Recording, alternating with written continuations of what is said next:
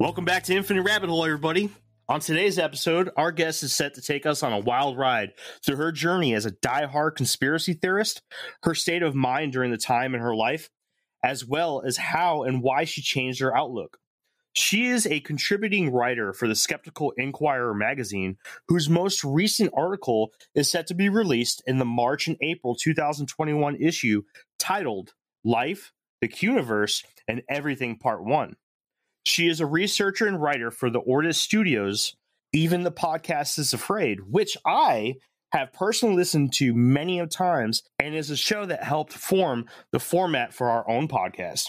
She also recently recorded an episode for the Skeptical Inquirer podcast Point of Inquiry. We here on Infinite Rabbit Hole are beyond excited to introduce to you our special guest for the night, Stephanie Kemmerer.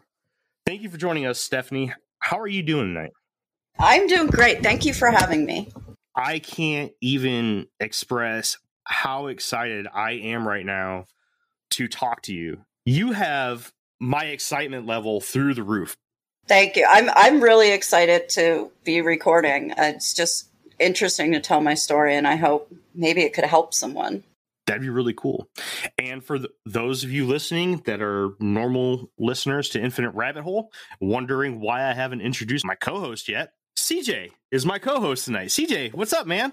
Not much, not much, but I'm considering changing my name to Chop Liver now. I still love you, man. I do. I'm telling Katie. Mm, fine, whatever. You can do that. I know who the boss is. you do. That is correct. I am not the boss in my house. That is my wife. but that is not the subject for today. Steph, you are the subject today. You have a wild story that you're going to share with us today about how you were once a very, very deeply embedded conspiracy theorist and your journey out of that world. So, Stephanie, how did you get into the conspiracy theorist world? It, it, I kind of had a little predilection towards it all my life. Like, you know, I picked up Children of the Matrix by David Icke. And I was just like, oh, this is silly fun. And I went through some periods where I was a believer and then I wasn't, and then I was, and then I wasn't. But the thing that pilled me was the the quote unquote documentary Zeitgeist. Oh man. It's very slick. It's yes. well produced, a high production value and um, then they, you know, I didn't even realize it at the time, but they were going through some sovereign citizen stuff in there. And then they were talking about World Trade Center nanothermite controlled demolition. And I was like, ooh, this sounds fun. And that, and then I just, you know, th- and this was actually after I published my first article in 2014 with Skeptical Inquirer. So um, I, uh, was, you know, just pilled on this movie and it just began this huge search for YouTube documentaries. And I even watched the new Pearl Harbor, which is like a five hour documentary. And I was starting to become a no planer because I, I, watched that September Clues movie and I was like, there were no planes on 9 11. You're all idiots. and um, I, I, I had mentioned this when I was talking to the Skeptical Inquirer people yesterday that even in my deepest part of the rabbit hole, I could still hear a little tiny voice in my head screaming, cognitive dissonance, cognitive dissonance. You are engaging in cognitive, like I heard that little voice in my head. And every time I went to type in like 9 11 documentaries on YouTube, I'd hear that voice again saying, just type debunk just type debunk in the search bar. Just do it. And I was like, no, no, no. You know, not like a schizophrenia thing, like the bicameral mind, that little extra voice in your head. And um, so it's weird because I was so painfully self aware of my own cognitive dissonance, even while I was doing it. And that just, it, and it just led me on this long it's like mr toad's wild ride except there's a rabbit driving mm-hmm. you, you get dopamine hits from it getting into conspiracy theories is a lot like going to a casino every time, you know, you press that button on that slot machine, you're getting a dopamine hit, whether you win or not. And that's how it is with the conspiracy theories. And, and I just kept getting these dopamine hits, and my my brain was rewarding me each time that I was indulging in this. And so, conspiracy theories are like drugs. If you're not careful, you start out smoking a joint, and the next thing you know, you're Nikki Sixx waking up with a needle in your arm. Oh. you know, I mean, yeah. it it because because you need more. You know, you you need more and more and more. Like ah, that acid was good, but I want to really try acid with ecstasy and DMT at the same time. You know, you just, you get, you want, I, I, would not suggest anyone do that. I haven't done it, but I wouldn't suggest anyone try it. But, um, it's just, you want more. And you're like, and, and I think honestly, that's how some people end up doing the flat earth thing. Like all the little steps along the way are okay, but you need more and you need more and you need more and you need more and you need more. And, um, but I had my line in the sand. E- even at the time, I was like, no satanic pedophile conspiracies, because those were around long before QAnon. Mm-hmm. And I was like, no flat earth conspiracies, no moon landing conspiracies. You know, those, those were my, and, and no reptilians, no, no reptilians and, and nothing, nothing but Jewish people. I was like, you know, I was like, I'm staring clear of that it was uh, very weird. And it just, you know, it was like moving along a little bit steadier. And I watched stuff about Pizzagate, but I didn't believe it. I, Pizzagate was the the angry uncle of QAnon, basically. Right. Just to to fill in the the listeners that may have questions about some of the vocabulary you used. Cognitive dissonance, for anybody that's wondering what that means, it's the state of having inconsistent thoughts. What you're trying to explain is that you were reading or you were watching this stuff and you were believing it, but there was something in the back of your head that said some of this may not be true. But you kept digging deeper and deeper and deeper. And as you dug deeper and deeper, you started to look up and you were like, wow, this hole is really deep. Is that correct? Yeah, yeah, and it's in some ways it's even it's a little bit more painful because I can't just look back and go, "Man, I was kind of silly back then." It's like, "Man, I was kind of silly back then and I was aware of it." it's so frustrating. Yeah, being self-aware of your own cognitive dissonance. Uh, let's let's call that the the Skynet disorder Mm-hmm. I was self aware of my own inadequacies, and um, but I didn't, you know, I didn't do what Skynet did. So good. and Zeitgeist, for my listeners that may not know what that is, that is a documentary. It is basically the conspiracy theorist. Ah, oh, man, it's hard to say. It's it is such a huge name in conspiracy theorist it's like the intro. It's like the cliff notes. It yeah. touches on a little bit of everything. So conspiracies for dummies. That's, that's yeah. it. That's it. So if I remember, and Steph, please uh, correct me if I'm wrong, but I want to say that it that documentary talked to, like you said, it talked about 9/11, uh, building seven, and the thermite and everything. Um, that was a really deep subject in there, but it also went into um the Federal Reserve System and Christianity, right? Yeah, yeah. It talked. It talked. Um, I believe it did talk. It kind of went into the whole thing that Bill Maher goes into in his documentary Religulous, mm-hmm. and he it, where it kind of goes over the the history of Christianity and like you know there may not have actually been a historical Jesus, and and I was like, oh, I you know I can get in you know, I, that, that, that there's some historical foundations for this. You know, you find yourself agreeing with some of the things, and that's maybe why it's kind of dangerous that it's about a lot. It's a little bit about a lot of different things. Like, if you don't like this, try this. It was such a convincing movie back in the day when I saw it too. And I could see how you fell down that rabbit hole. And Loose Change too. Use, Loose Change used to be on Netflix. Mm-hmm. True. And and you know, I would watch the shit out of that. but and and even even as I'm watching this stuff, I'm like, this doesn't quite jive with what this is saying, and this doesn't quite jive with what this is saying. And you know, so even at the time, I was kind of aware, but I, I just brushed it off. I'm like, ah, yeah, yeah, whatever. I heard a great saying the other day, actually, somebody was telling me this. I was having a deep conversation about conspiracy theories.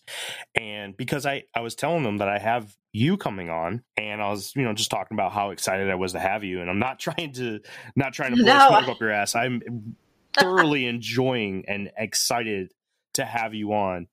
But they said something along the lines of conspiracy theories all connect as long as you cut some of the pieces to make them fit. I like that. I yeah, yeah, and that's that's like that that's a statement that's talking about cognitive dissonance right yes. there. Like it's it's it's in there and yeah, it's it's true. You can you can just and that's and I think that's the underlying thing that attracts people to them is that everybody's missing this little puzzle shaped piece inside of them. Like I, I, like to say that a human being is a puzzle. And all of us are missing little tiny pieces. You know, maybe it's from a childhood trauma, or it's from this, or it's from that, or it's from the time that our first grade teacher yelled at us and we, we're still holding on to that. And conspiracies, go, sorry, conspiracy theories. Now, there's mm-hmm. a difference between a conspiracy and a conspiracy theory. Right. MK Ultra is a conspiracy Project Monarch is a conspiracy theory. They're both they both have the same plot, but one has evidentiary, you know, value to it. There, there's actual evidence to prove it. And that would be MK Ultra. Right, right. So it, it's it, these little tiny puzzle pieces in us. Is a lot of times conspiracy f- theories fill those missing puzzle pieces. They they make us feel a little bit more whole and if you're missing a corner piece, then you're really going to lean heavy on it. Mm-hmm. And it, it just, it, it fulfills our needs, you know, and a lot of our, our desires and all the things that we want to be but can't be. And we feel, you know, every human being feels lost or powerless at some point in their life. And conspiracy theories kind of fulfill that that loss, it, it tells you, yeah, this is why your life isn't going right because outside forces are controlling it. And then also by saying that there are outside forces, it gives you a sense of control. Because I mean, if you stare up at the night sky, and you really think about it, holy crap, the universe goes on forever. Nothing matters. Chaos, entropy, black holes, supernovas, all that fantastical, wonderful, wild stuff. And you get this sense of meaninglessness and powerlessness and helplessness. And you can either like give in to that or you can just go, wow, it's so cool how big the universe is and how tiny I am within it. You know, so the conspiracy theories kind of give your life a sense of order. And they also make an excuse for why you feel powerless about things. Were your social circles, did they consist of conspiracy theorists as well? I was pretty much getting more heavy into it like after I moved out to California in May of 2015. And I really didn't have a lot of friends. Like I had cleaning clients, but they weren't like you know and i was close to some of them and i ended up playing therapist for some of my cleaning clients sometimes. But like it wasn't like a true strong friendship. So and and i didn't have too many friends before we moved out here either. It, it's it's hard to meet friends when there aren't any clubs or bars that cater to your type of music. So right you know and and then i started getting friends when i started going to the goth club in santa cruz. So by that time i had gotten out of the conspiracy. So it's just it's it, it, that kind of says something also in that i didn't have a lot of friends at the time. Mm-hmm. how did um being within the conspiracy theorist community affect your professional life? Um, it really didn't because um, I was self employed at the time, just cleaning houses and stuff. It didn't, and I mean, I, I had a few clients that were like anti vax, but I was kind of like pulling back from that a little bit, not really wanting to dip my toes into that water. Okay, like, like, but you never had clients that you looked at them and you were like, you're definitely a lizard or something like that. Like, no, no, no, no. it, it, wasn't, no, no, it, it wasn't anything that I would let cause like some kind of issue. You had mentioned some conspiracies that you wouldn't touch at all. Now, just to get a better idea of, of exactly what you were into, what kind of conspiracies were you into? Were they mostly government, religious, political, paranormal, military, extraterrestrial, or even cryptids? Cryptids are interesting. I, I, I really, even to this day, I still love reading me some John Keel, the guy that wrote the Mothman Prophecies. He has a yeah. lot of great books, Take them with a grain of salt, but they are so fun and I, I, was I also was listening to a lot of Coast to Coast AM at the time too, so that I'm sure played some role. I feel like we all start off with Coast to Coast, and it's such a great. It really is such a great show. It's just you got to kind of you just got to take an extra dose of blue pill before you start listening. and, and I love George Noory and I love Art Bell, you know, and I, I just I just get such a kick out of them it was more like, you know, fun to think of George Bush as bad. And that's kind of like what, what every premise of 9 11 conspiracy theories comes down to. And it was just such an, an interesting conglomerate of so many different things. It was like mass trauma and war and oil prices and, you know, weird newscast clips that were always like sampled in documentaries and stuff like that.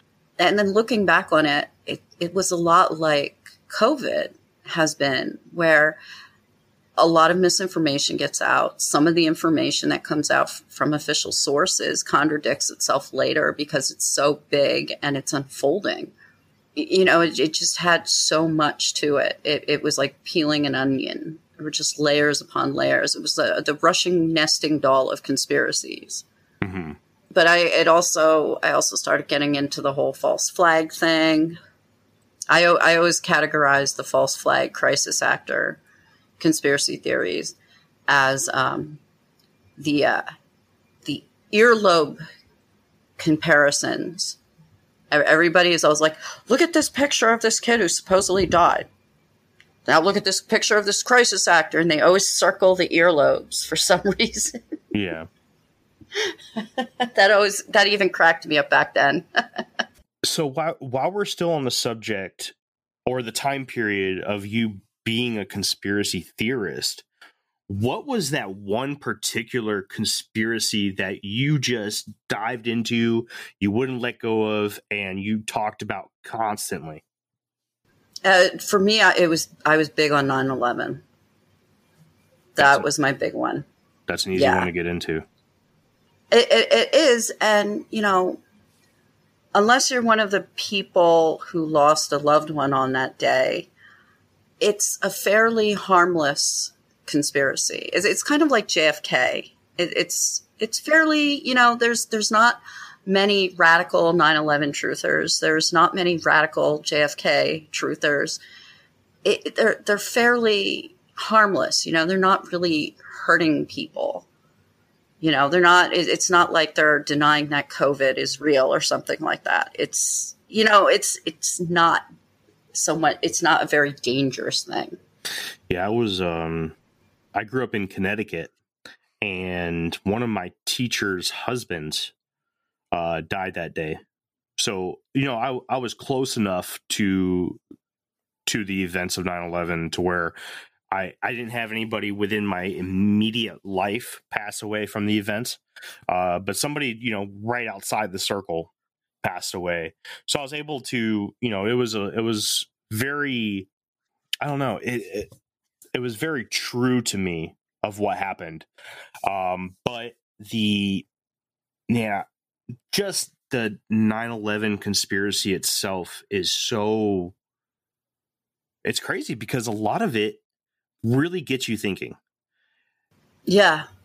And uh, man, that is one conspiracy that I don't look into anymore because I uh, th- exactly what was happening to you earlier.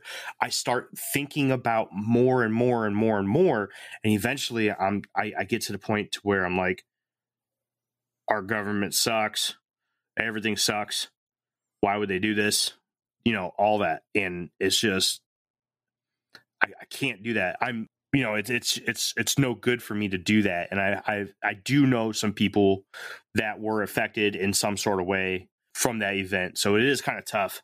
Do you have any one particular piece of evidence why like why you stuck so hard onto 9-11 or was it just because you thought it was neutral?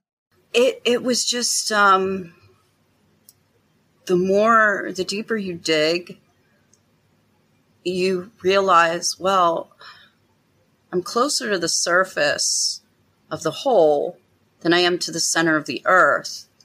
But it's just going to be such a rough drag to pull myself out of this hole. I think I'll just keep digging. Mm-hmm. And you know, it's it's like that cognitive dissonance. Like you you just you're dug in the and some people use this when they refer to people. They'll say they're just dug in the hole. They're dug in like a tick and you kind of, you know, it's like, hey, do you want to come out and see the sunlight? No, it's okay. Yeah, but it's cold and dark down there. Yeah, but I'm used to it. yeah. You know, the devil you know. Absolutely. That you find comfort in some of these things sometimes. Yeah, and, and sometimes we as human beings, we do this active, like, self negation and we purposely like screw ourselves over. And, you know, like when I was a little kid and I'd go skiing, like I kept throwing myself to the ground. My dad's like, why do you keep throwing yourself down? I was like, so I don't fall. And like he didn't understand it. And I'm just like this little kid and I'm saying this like really profound thing. I'm throwing myself down so that I don't fall. And mm. that's that's what we do, you know, like we, we, we, we have every, everybody has a doubt about their conspiracy theory, but it's better if you just throw yourself down and make yourself fall than if you let gravity take care of all that for you because you might get hurt. So, uh, so far we've talked about specific instance conspiracy theories between like 9-11 and Pizzagate and things like that. Um, did you subscribe to any more of the blanketed theories, like uh, the idea of like world government, where like our leaders are really just puppets and we're run by some hooded cult uh, or anything like that? No, no, I, I never was really like into the NWO type of thing. I mean, I know there is a trilateral commission. I know, you know, Bilderberg. I know about um, Bohemian Grove and stuff like that. And um, so no like but, Illuminati, Skull and Bones. Yeah. Yeah, well, no, no, I know Skull and Bones does some creepy stuff, but I, I, and you know, I, I just never want wanted to dive so deep and embed myself that much to think that everything's under control. Like that just seemed a little too much for me. While we're on the topic of those blanketed conspiracies, have you heard of Project Bluebeam at all? Yes, that was one that was being floated right before the 2016 election about um, like hologram yep. being used to like fake an alien invasion. I'll tell you, and this is this is one of the conspiracies that I'm I'm personally most interested in right now. That doesn't have to deal with with a cryptid because I'm very deep into cryptozoology there are some very interesting things happening right now that stand to prove that Project Bluebeam maybe not directly true, but there is some very interesting stuff happening. We're going to talk about that on another episode eventually. That is such a, a wild, wild conspiracy. So, what was your turning point? Like, wh- when did you say this is enough, and what what brought that upon you to finally say, I'm done. I need to get out of this? Uh, sometime, I think it was like 2016. I had some friends from Pennsylvania fly out to visit me. Um, and I'm going to use anonymous terms because I want them to remain anonymous. So I'm going to use they, them. Absolutely. Um, and one of these friends, I mentioned to the friend, you know, that whole Sandy Hook thing, that looks like it's a bunch of bullshit. And the friend looked at me and they said, I know someone who lost a child there. And this is someone who I've known for like 20 years. Oh, no. And so this is someone I'm very close to. And they've never been afraid to tell me to shut the fuck up. They've never been afraid. I mean, a friend, if, if, if you're trying on a dress and you ask a friend if it makes you look fat, the friend will lie and say no to spare your feelings. But a true friend, a real friend, will tell you you look fat without even asking their opinion. And this friend was one of the ones would be like, You look like you're gaining weight. So the friend had no problem, you know, slamming mm-hmm. it back in my face, what I had said. And because this is someone that I trust and I love and I know, the friend was coming to the hospital to visit my mom. The friend came to the funeral. So it was someone, there, there was a bond, a deep bond.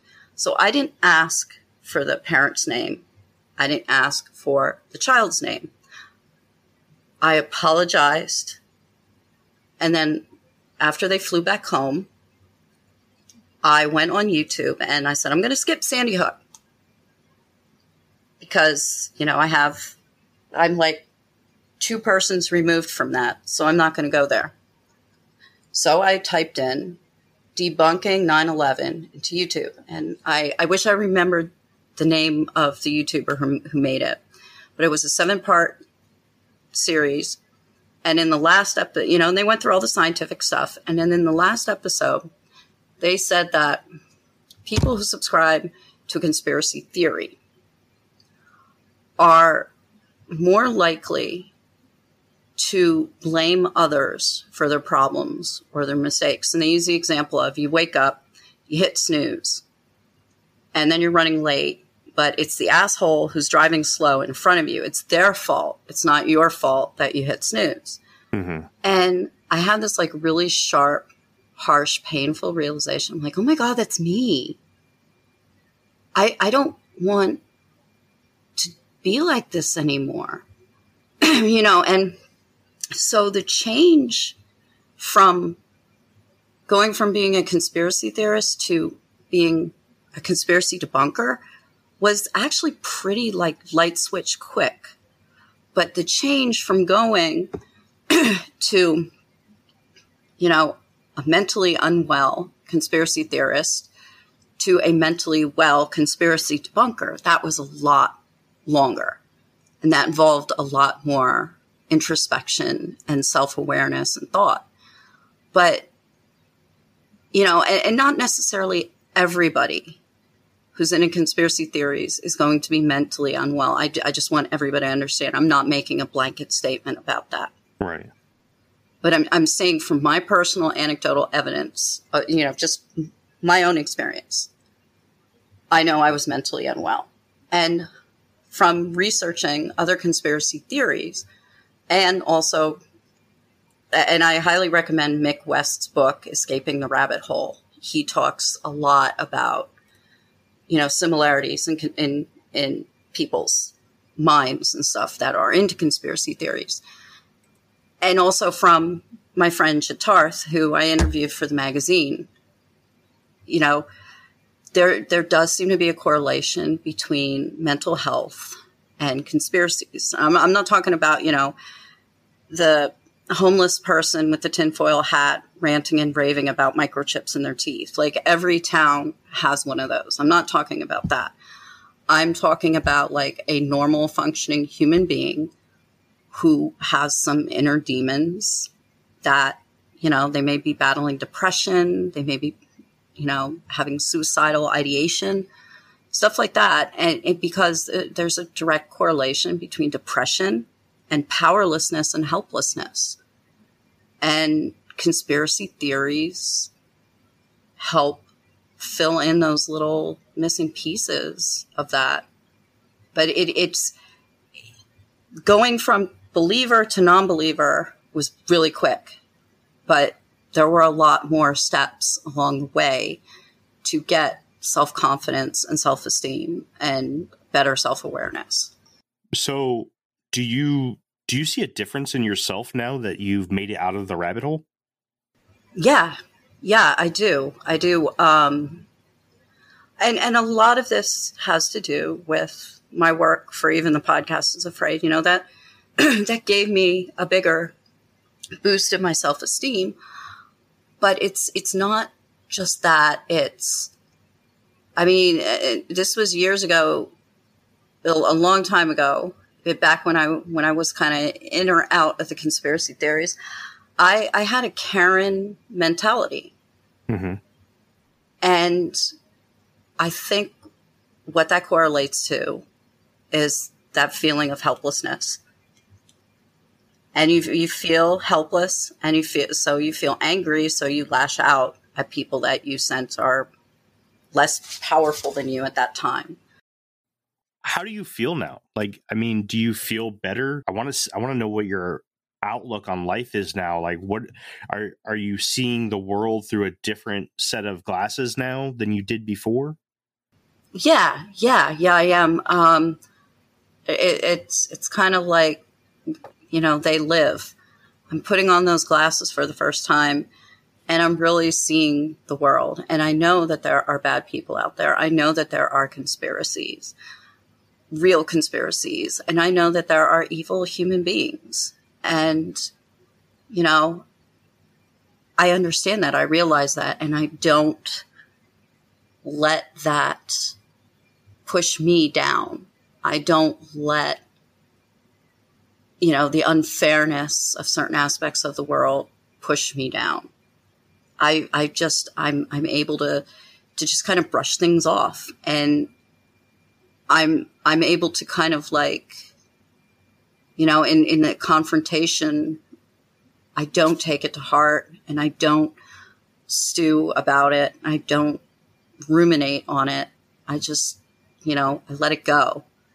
And I, I've, I've ha- I was diagnosed with bipolar, you know, manic depression when I was young, but I tend more towards the depressive, the depressive thing. I, I knew, I know I still do get manic upswings, but I'm usually just depressed all the time. And I haven't taken any medication for my depression in over a year. And I've been like doing really good. And, and note to anyone listening, don't stop taking your medication just because I did. Mm-hmm. Um, but and I and now when I get depressed, I realize I have nothing to be depressed about, and it's just chemicals in my head. So that's because a lot of times people who are chronically depressed will also be situationally depressed because things aren't going right in their life. So now I kind of I kind of enjoy the depression because, all right, so maybe I'll spend a day in bed. No biggie. But I'm enjoying the fact that I realize that this depression is just because of chemicals in my head and that there's nothing in my situational life to be depressed about. So it's, it's, it's a really good feeling. it's, it's like a, a victory. I hope that somebody listening to this podcast really listened to what she was saying there. That is very important to to understand that that a lot of this stuff stems from the chemicals that are in your head. Now I know that a lot of people go through really horrible experiences. Life gets in the way, things happen, and it's usually from an outside source and you have no control over it. But there there is a way through and you know it's not necessarily the the path that I was planning on going down on this episode, but I will always take a step outside of the rabbit hole for a minute to talk about depression and how serious this is. As a side note for anybody listening that if anybody ever needs help, we have talked about this before on one of our old episodes. If anybody needs help, whether it be with depression or suicidal thoughts, reach out to me. If I can't help you, I'll put you in contact or I will give you some sort of information to get you the help that you need. Hey, everybody, bear with us while we take this quick break. Another day is here, and you're ready for it. What to wear? Check. Breakfast, lunch, and dinner? Check. Planning for what's next and how to save for it?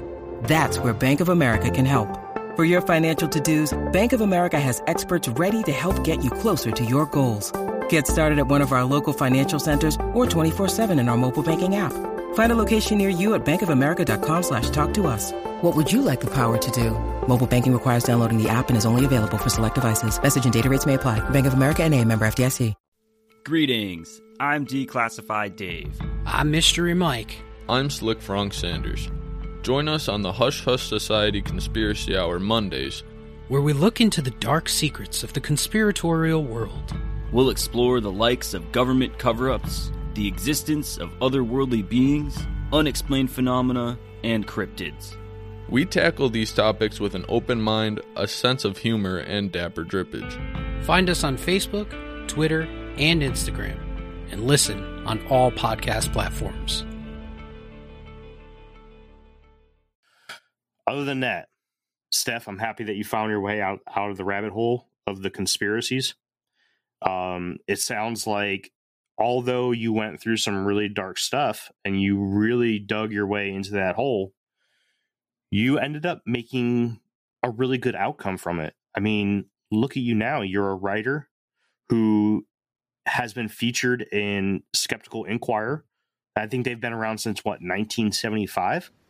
Is that correct? Yeah, yeah, yeah, I think so so you've done work with skeptical inquirer you you're a writer and researcher for even the podcast is afraid if, you, if you're interested in the topics that we talk about on infinite rabbit hole go give them a listen if you haven't for some reason that podcast is definitely needs to be bookmarked for anybody listening to this podcast because this podcast used that podcast in some sort of way to create the foundation for infinite rabbit hole I mean, we've done it with a lot of podcasts. CJ was actually a member of the Cryptotechnical podcast. Oh, cool. I actually use their podcast to help format this podcast as well.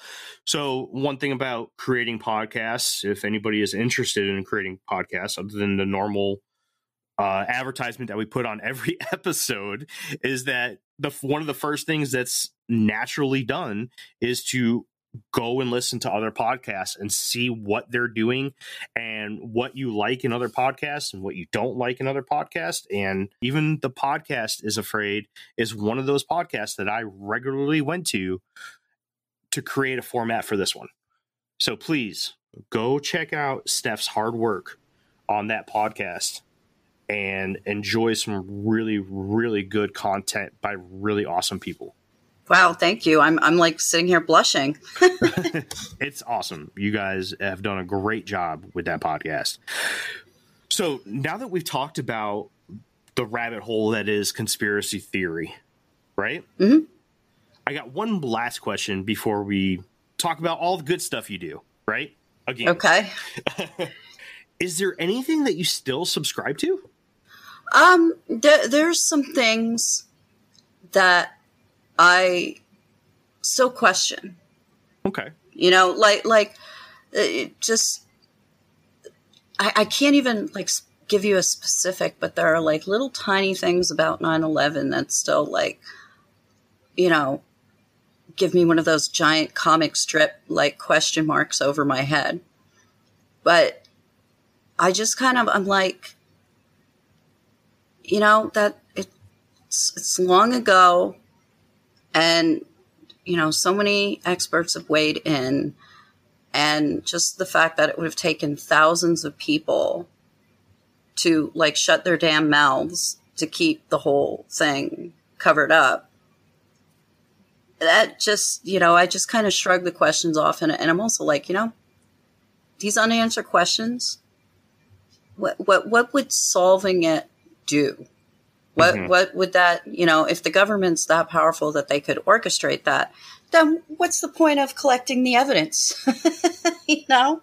It's so, so it, it's it, it just and it's like you know when you're looking at stuff like that, you're you're able to avoid every conflict within you because you're focusing on all the conflicts outside of you. And true revolution, you know, comes from within. It, it should not be that you're revolting necessarily against a system, but that you're revolting against a system because of something inside of you.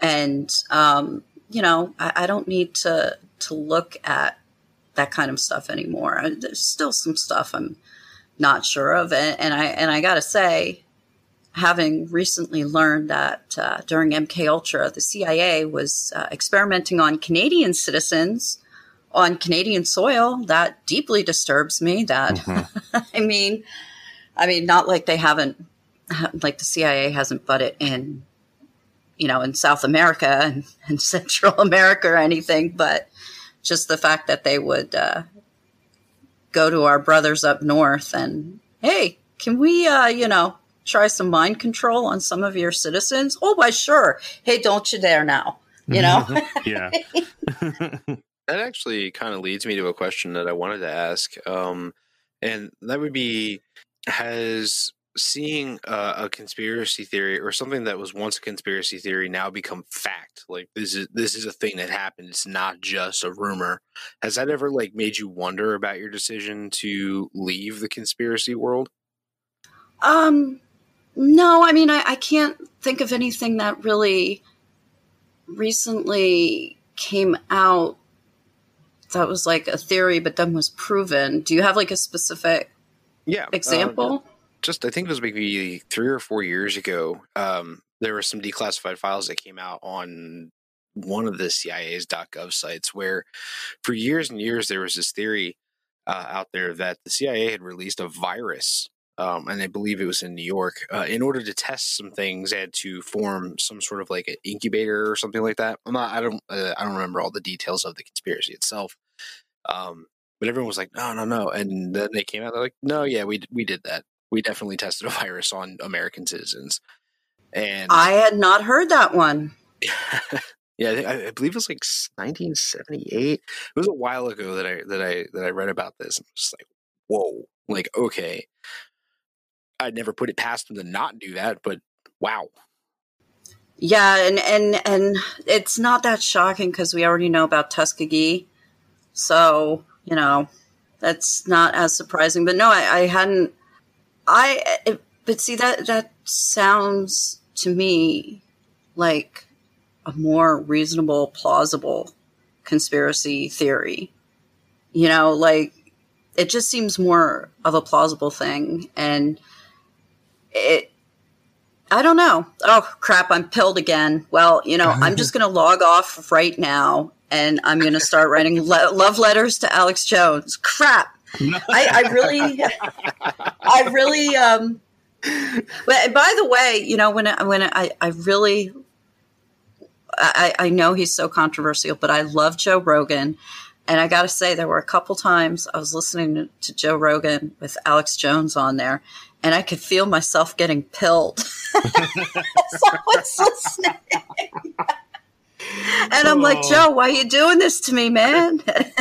uh but um, yeah, it, it, I, I don't have a proper response to that. I um, I have a really good example for CJ's question. What about the recent release of UFO videos by the Pentagon? I didn't watch them, um, and but, but I did hear about it when it came out. I, I don't know enough like I, I, I have like you know, oh, I saw some headlines. You know what I mm-hmm. mean? Yeah, yeah. Um, but I was just kind of like, all right, okay, what else you got?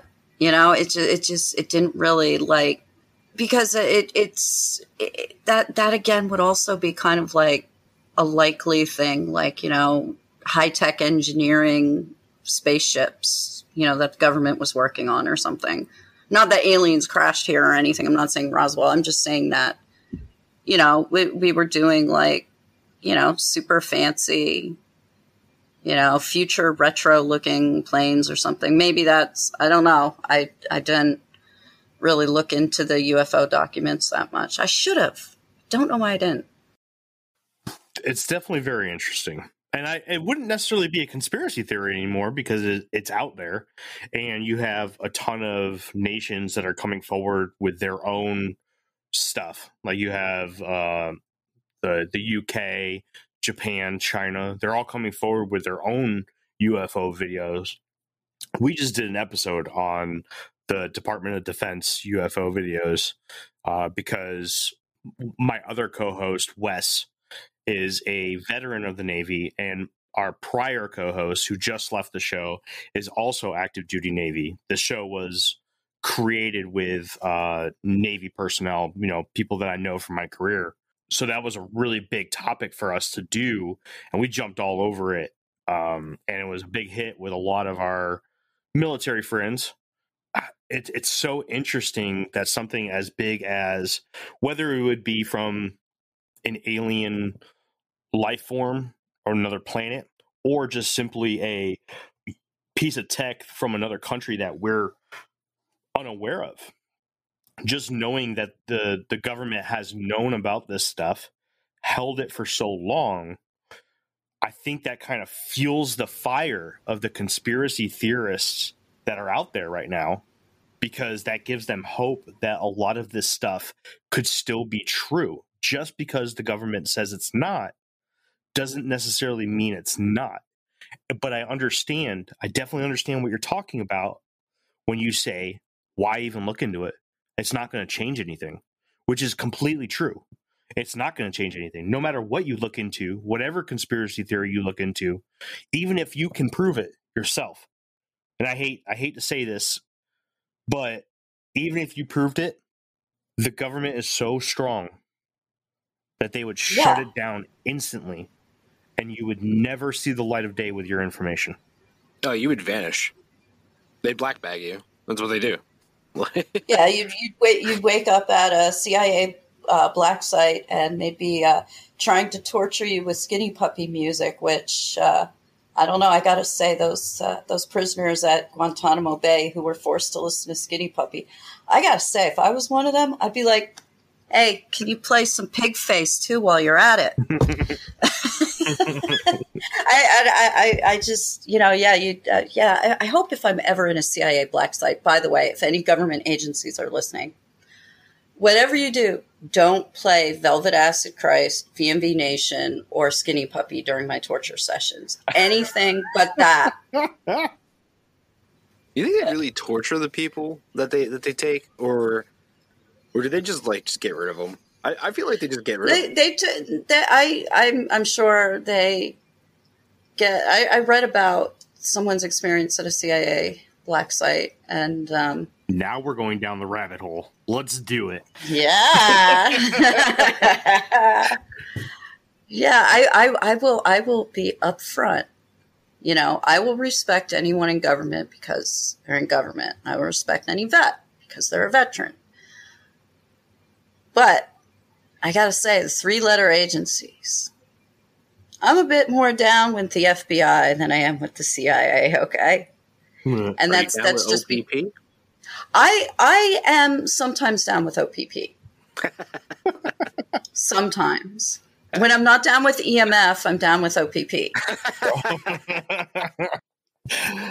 uh, but uh, so I, I have I have a theory about this whole black bagging and whether or not they just get rid of them. I think it comes down to whether or not they have information that the three letter government agency needs. If if there's no information that's needed, CJ, I think you're right. Done. But if if there's some sort of information that they need, that's when you're getting tortured. And um, I read uh, Chris Hitchens wrote an essay.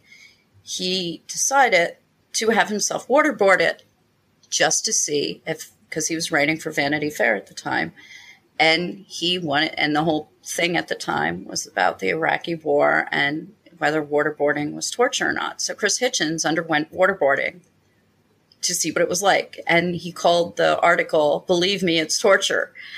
And um, to hear one of my all-time heroes like writing about his PTSD from voluntary waterboarding. I'm like, you know, torture just is not a very cool thing. it just really isn't. Absolutely not. I couldn't imagine pieces of wood shoved underneath my fingernails. Oh, it just, it just, oh. oh, don't don't watch don't watch uh, Masters of Horror imprint. Then don't watch that. Copy that. but yeah, it, it's um, and it's psychological torture. I think is much worse. I don't know. Physical torture is pretty bad, though. yeah, but I mean, bad. like, I think I would rather be like have like a limb amputated than have like severe, severe PTSD. Uh, Stephanie, I I don't have any other questions when it comes to conspiracy theories. Uh, for you, I think you did a great job. Your your story is amazing, by the way. Thank you. I really enjoyed having you, but I do want to talk to you a little bit about the really cool stuff that you do, the Skeptical Inquirer. I need to know how did you get that? How did you land that? It started in, in 2014. I had my first article published with them, which didn't start out as an article. It started out as an email, as an angry um, uh, Abe Simpson type of letter to the editor. You know, ang- old man yells at cloud, and, and it was like, "Dear editor," and I was describing a show I had just watched called "The Paranormal Files" that was on the Science Channel. Yeah, and it advertised itself as a scientific exploration of the paranormal, mm-hmm. and it was about cattle mutilation, and it was anything but scientific they, they they spent less than half a minute on the only expert who could really speak about cattle mutilations, which was a veterinarian. Mm-hmm. And I mm-hmm. remember reading the scientific explanation for cattle mutilations in a Skeptical Inquirer magazine article. So that's why I emailed them. And I get an email back. This is great. Can you make this an article? I'm like, holy shit. So I, I, did. Like, I ordered a, a, a, streaming copy of the episode that was only good for 24 hours. I put the subtitles on and I used screen recording technology. So I had a recording of it and I went through the entire episode with the subtitles on and transcribed the entire episode. So not only could I say that I watched the episode, but that I knew, you know, I wanted to make sure that I wasn't misunderstanding everything. So I transcribed the episode and then I wrote my article. Wow. And then, um, then, then you know, years later, with the QAnon article, you know, I've been writing for even the podcast is afraid, and I was listening to another favorite podcast of mine called Skullduggery, and it, it's it's like a it's a political thing about like you know fucked up shit in government, and it's really good. And um, so I, and they were talking a little bit about QAnon, and I'm like, and this was before the election, and I'm like, people need to make informed decisions based on truth and honesty and character, not based on a conspiracy theory. So I said to Jared, we got to do an episode on QAnon. I don't know anything about it. This was this was like maybe like August or September. I was like, but I'm going to learn. And Jared's like, okay. And then I ended up using my credentials for the podcast to get an interview with Michael Isikoff, the host of Skullduggery, um, conspiracy debunker, uh, radio host Michael Medved, uh, conspiracy debunker author Mick West.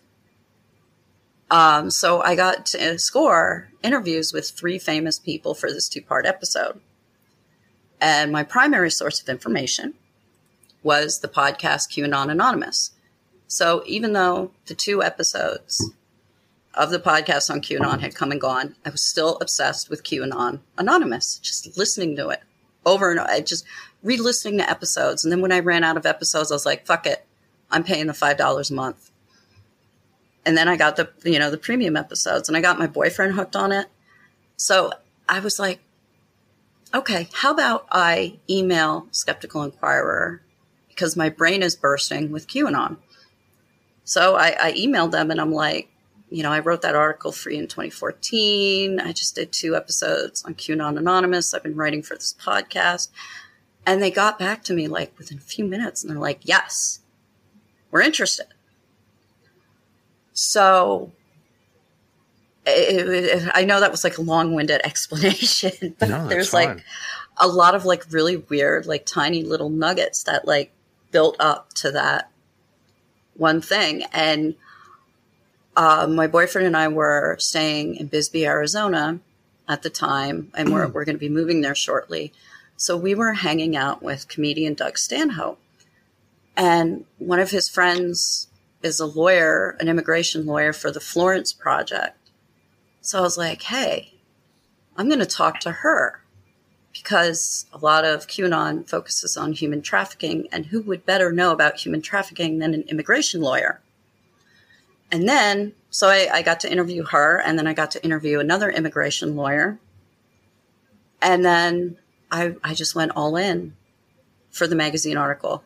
I got Jake Rockatansky from the QAnon Anonymous podcast. And I was like, you got to give me five minutes to fangirl Jake when I was interviewing him.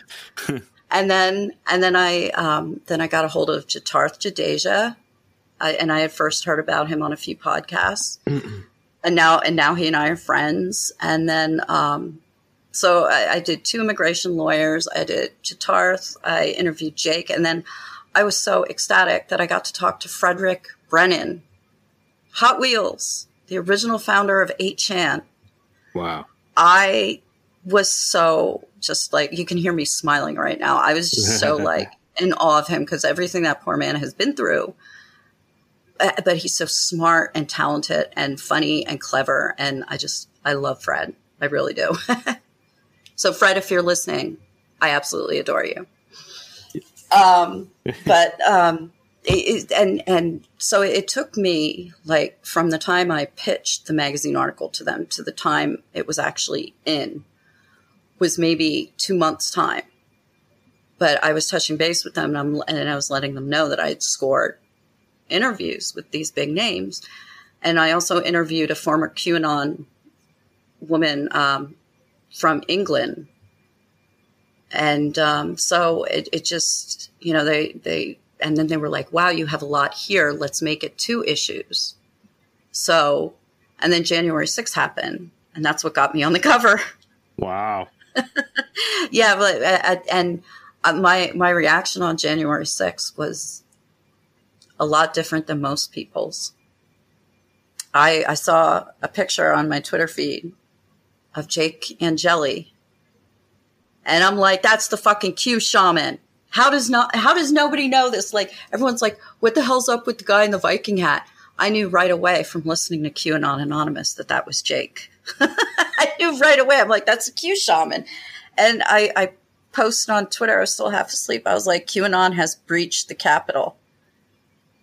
And, and like it had just happened, but I knew the Q shaman there. Like, I just knew. And I was not surprised. I was shocked, but I was not surprised that it had happened like wow. not at all. But that's that's what bumped me to the cover because they're like, hey, we got a selling point now.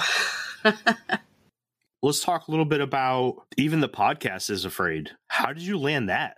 Uh, and I'll try and keep it as short as possible. Um, okay. I was listening to a podcast and they mentioned even the podcast is afraid. So I started listening to even the podcast is afraid. And I was listening, and this was right around like May of last year. And so I listened to an old episode from November. And in the episode, they interviewed an author, and the author's like, if you email me at this address, I'll send you an autographed copy of my book for 20 bucks. So I emailed him, and he's like, holy crap, that episode's six months old. Okay, I'll honor it.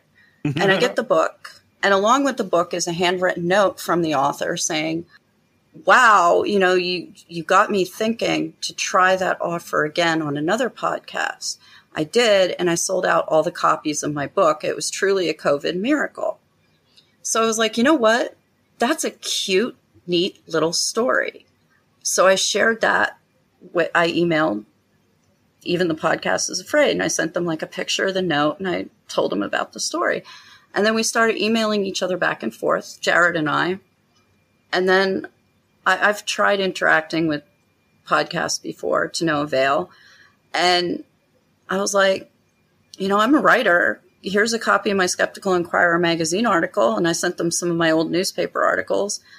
I'm like, you know, and I was quoted in a book about Marilyn Manson and I was quoted in a sociology textbook. And, you know, I'm giving them like all this stuff. And I'm like, how'd you, what do you think about doing Fred and Rose West? And Jared's like, I've never heard of them. And I'm like, I'll do it. And so it ended up being their longest multi part series ever, seven parts. Wow. And it, and so it was my first writing with them. It was their longest series, and it was the series with the longest general content warning. it took Jared like over a minute to read the content warning. I handed in 94 typed pages. Wow. Yeah, at one point I was up for about 30 hours straight working on it. Got it. So, it, and and and it is that that's such a great like butterfly. It's such a great butterfly effect story. Like you see, like all the little tiny things that would have amounted to nothing on their own, but they led to something else. Well, Steph, that's pretty much all I got for you today. I can't say it enough. Thank you so much for coming on to the show. Thank you so much for having me.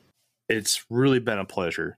Now, if any of my listeners would like to get in touch with you or follow you on socials or follow your work with podcasts or even in newspapers and magazines, how can they follow you?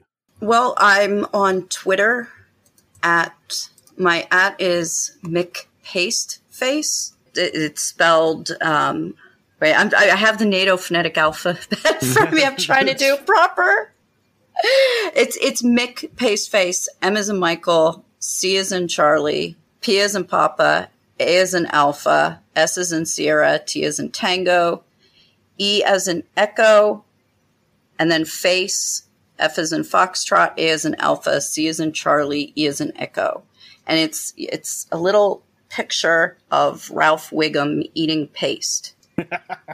Yeah. And my, my current name, I think, is like Sir Steffi McPasteface Templar Knight or something. And um, and my my email is um, Kemper Kitten Kemper, as in the last name of serial killer Edmund Kemper, um, and kitten as in like a little tiny baby cat at uh, gmail.com. Uh, I see that you're you're pretty active on Twitter. Yeah. That's me, by the way, that's sending all the minion memes and stuff. Uh, yeah, yeah, yeah. I know, I know. I, I, I, yeah, yeah. And as as you saw from my picture yesterday, I'm a very eccentric, childlike, uh, playful adult with my stuffed animals. So that's awesome. Well, uh, is there anything else that you would like to get out, Stephanie? Um, even the podcast is afraid is available on um, the two the two platforms that I use the most are Stitcher and Spotify. Um, my dad listens on the iHeartRadio app, and um, it's uh, Ordis O R D is in dog I S is in Sam Studios plural dot com is our um, website, and um, I just want to say really quick how much I fucking love Jared, Sam, and Nick and what a big role being a part of their podcast has played for my self esteem and helping me to combat depression. So I just want to tell them how much I love them and am thankful for them. That is awesome. Great job, guys. Steph, once again, thank you very much for coming on to Infinite Rabbit Hole today. This has been an excellent episode. This is going to blow people away. They're really going to be in tune with this one. CJ, thank you for landing this this interview for us. You've been amazing as a co-host lately. Thank you very much. Mm-hmm. And Stephanie, again, I yes. can't cannot thank you enough. Thank you for coming on to this episode. Thank you so much. And that has been it. We are done with this episode of Infinite Rabbit Hole. We'll see you next time. Hey everyone. Thank you for joining us on this episode of Infinite Rabbit Hole. If you'd like to reach out to us, you can do so at infiniterabbithole at gmail.com. Follow us at facebook.com forward slash infinite rabbit hole. Follow us on Twitter at twitter.com forward slash infinite RH. follow us on Instagram at infinite underscore rabbit underscore hole. We're always looking for someone that has a story to share. So if you feel like you've experienced a strange encounter with something that you can't explain, reach out to us. Let us know. Come on, have a good time, tell your story. And if for some reason you don't want to show up on a podcast, send us a letter in our email in a format that we can read to the fans, and we'll be more than happy to read it to everybody. Well, that's all for this episode. We'll see you next time down the Infinite Rabbit Hole.